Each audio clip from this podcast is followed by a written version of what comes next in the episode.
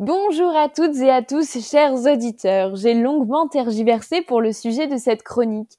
Est-ce que je devrais continuer à vous raconter mes déambulations parisiennes, vous décrire la sensation de sérénité qui se dégage des nymphéas de Monet à l'orangerie, ou encore vous parler de l'incroyable pièce d'Alexis Michalik Edmond qui passe toujours au théâtre du Palais Royal si le cœur vous en dit de passer par la ville lumière?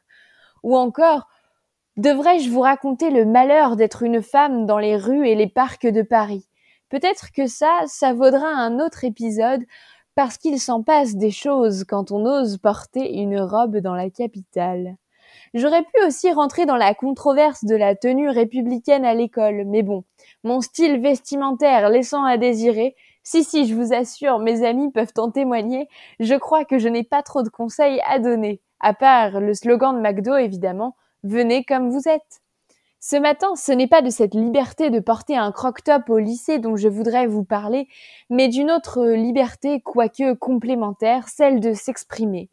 Et je voudrais ajouter ma voix à celle de ces nombreux journalistes qui, en soutien à Charlie Hebdo, ont signé ce mercredi une lettre ouverte en joignant les Français à jouir de leur liberté fondamentale d'expression.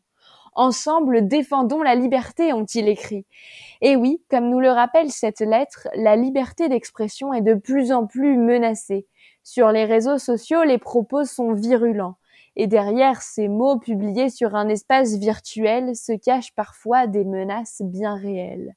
La profession journalistique n'est plus respectée. Les reporters sont devenus des cibles. Marie Cabrette, par exemple, la directrice des ressources humaines de Charlie Hebdo, a dû précipitamment quitter son domicile cette semaine après l'ouverture du procès des attentats de 2015 et la republication des caricatures du prophète Mahomet en début septembre par le journal satirique. Il est donc grand temps de s'unir autour de l'article 11 de la Déclaration des droits de l'homme et du citoyen, Bon, les révolutionnaires ont fait quelques avancées, mais je vous l'avoue que sur le côté du féminisme, ils ont un peu calé. Bref, cet article dit, je cite, La libre communication des pensées et des opinions est un des droits les plus précieux de l'homme. Entendez de la femme également. Tout citoyen, toute citoyenne peut donc parler, écrire, imprimer librement, sauf à répondre de l'abus de cette liberté dans les cas déterminés par la loi. Il ne faut donc pas avoir peur de déposer des fleurs pour désarmer les bras vengeurs. Tous ensemble, unis dans la diversité, nous pouvons faire la différence pour que longtemps vive cette liberté.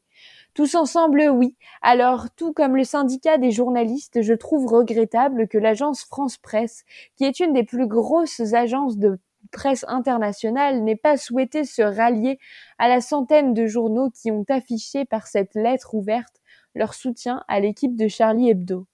Ils ont justifié leur choix en expliquant que cela pourrait mettre en danger certains de leurs correspondants dans des pays musulmans.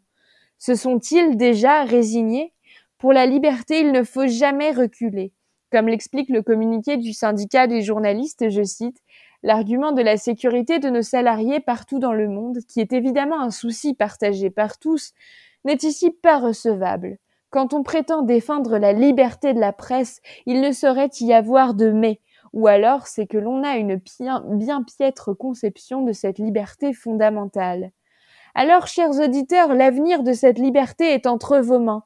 Prenez-en soin, on oublie souvent les combats acharnés qui ont été menés jusqu'ici pour bénéficier de nos droits fondamentaux.